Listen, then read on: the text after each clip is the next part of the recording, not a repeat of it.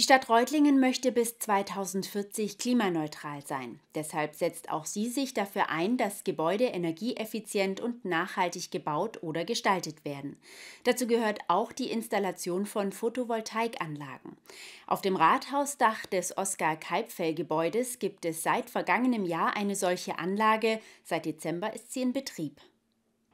Die Photovoltaikanlage auf dem Dach des Reutlinger Rathauses wurde zwar im Dezember, also mitten im Winter, in Betrieb genommen, doch seitdem hat sie trotzdem rund 2500 Kilowattstunden Strom produziert.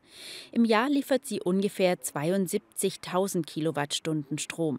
Das entspricht etwa 20 Drei-Personen-Haushalten.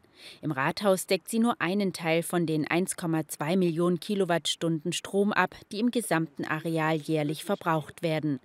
Dennoch rechnet sich die Anlage, erklärt Mario Bitz, Leiter der Abteilung Gebäudemanagement. Durch den hohen Stromverbrauch im Rathaus haben wir einen sehr hohen Eigenverbrauch von bis zu 100 Prozent.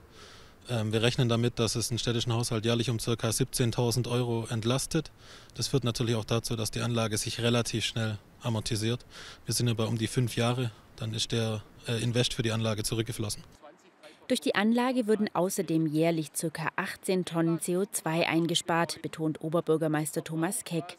Sie legt den Grundstein für den Ausbau weiterer solcher Anlagen. Angesichts der Haushaltslage sei man hierbei auf Partner angewiesen. Wir können keine riesigen Summen äh, in die Hand nehmen. Deshalb äh, sind wir auch natürlich offen für äh, andere Partner, die, sage ich mal, flüssiger sind als die Stadt, zum Beispiel die ENA-Genossenschaft. Ähm, aber wir sind natürlich auch daran interessiert, aus eigener Kraft was zu machen. Für dieses Jahr sind zwei weitere Solaranlagen vorgesehen. Auf dem Kinder- und Familienzentrum Ringelbach soll eine Anlage entstehen, sowie auf dem Kita-Interim Wittum.